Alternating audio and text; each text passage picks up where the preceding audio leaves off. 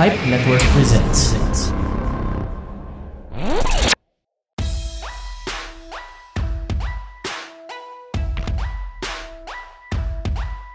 It's 480 TV Pod. Pipe Network's 482nd TV After Show podcast. I'm Rajiv of The Rajiv Show, And I'm Man of Mabuhay Maxima. and we just watched Peaky Blinders Season 6, Episode 2, Black Shirt.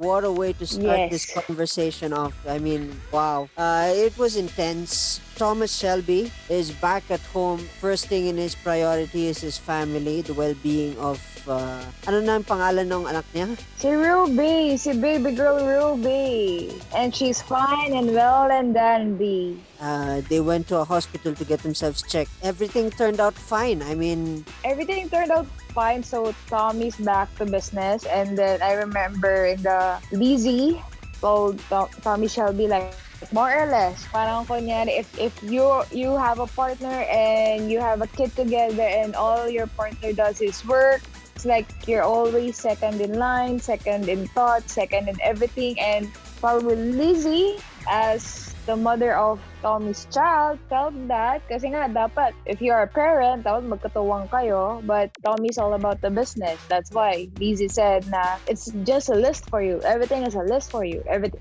something has to come first before us. Yeah, what saddens me is the there was always that second to the way Lizzie is being shunned off from all the plans. Mhm. and I believe it's necessary also I want to fast forward to rallying the troops. Uh, he came in early and then he rallied his troops. I love the way Thomas Shelby controls, composes himself while he talks to his his people from Birmingham and the way he controls the audience by the palm of his hand his ability to speak and his ability to orate is so beautiful.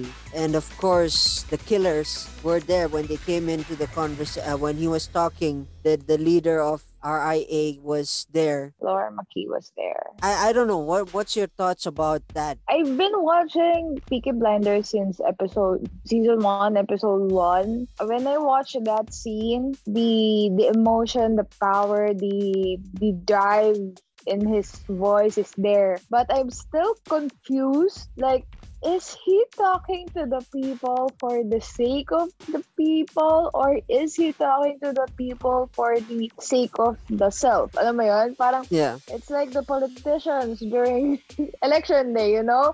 Like Yeah. they speak so eloquently, but you don't know if they're really for the people or not. And we know who Tommy is, but still, I mean, hearing the conviction, hearing how he talks, it's like, Hmm. baka tao ba talaga siya?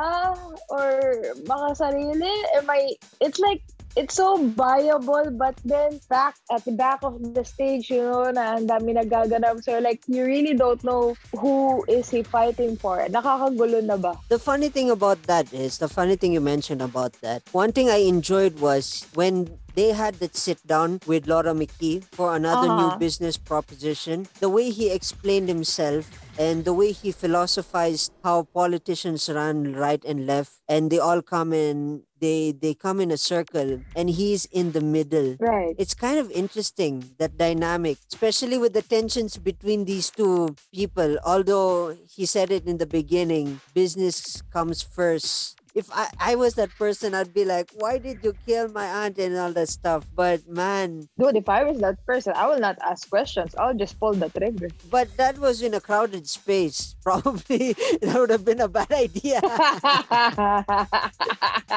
Garrison pub changed it's not as it used to be. The the whole lot the whole space the whole everything looks different. The last time i i noticed when ada and thomas they're always having tensions. This is the first time that they spoke. There was no fight. There was no argument. Ada had unconsciously or consciously took over the role of Polly in the family. I think now she's realizing how hard it is to manage full grown boys, Yeah. not men, but boys.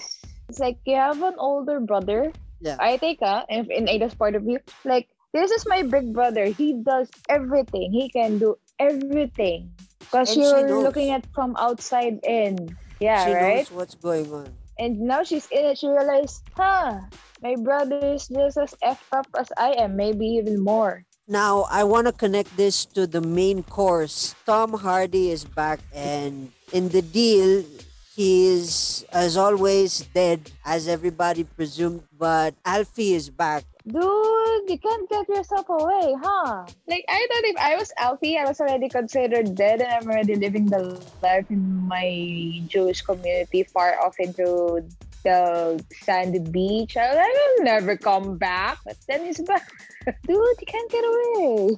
I, I love the, the dialogue also here with Alfie. There's a deal that will break out that will come up in the future. It'll make sense. I'll explain to you guys on the sixth episode. And Oswald Mosley has a new mistress. Uh, Elizabeth something something I forgot and she also plays an important role in this entire series so Arthur is way over his head. Arthur is if you're gonna check out the scenes, Arthur is like incurable. He's, never coming back to his old self until Thomas gave him the Linda card. Like, so there might be a chance in the future episodes we will see Linda back because Thomas yes. asked Arthur to clean himself up for two weeks. If he's able to do that, then Linda will come back. And then the sudden change in Arthur's expression, like at first he was like, you know, you know what, Tommy, you know, I did my best. And when he heard Linda's name, like, yep, yep. The Peaky Blinders is one hell of a uh, show to watch. It's just the pot is just cooking. Episode one to the previous episodes. It's not technically a filler episode, but more of a connector episode. Yeah, it's just building up. I'm your host, Rajiv of The Rajiv Show. And I'm Mean of Mabuhay Maxima. So thank you and see you in the next episode. See you guys.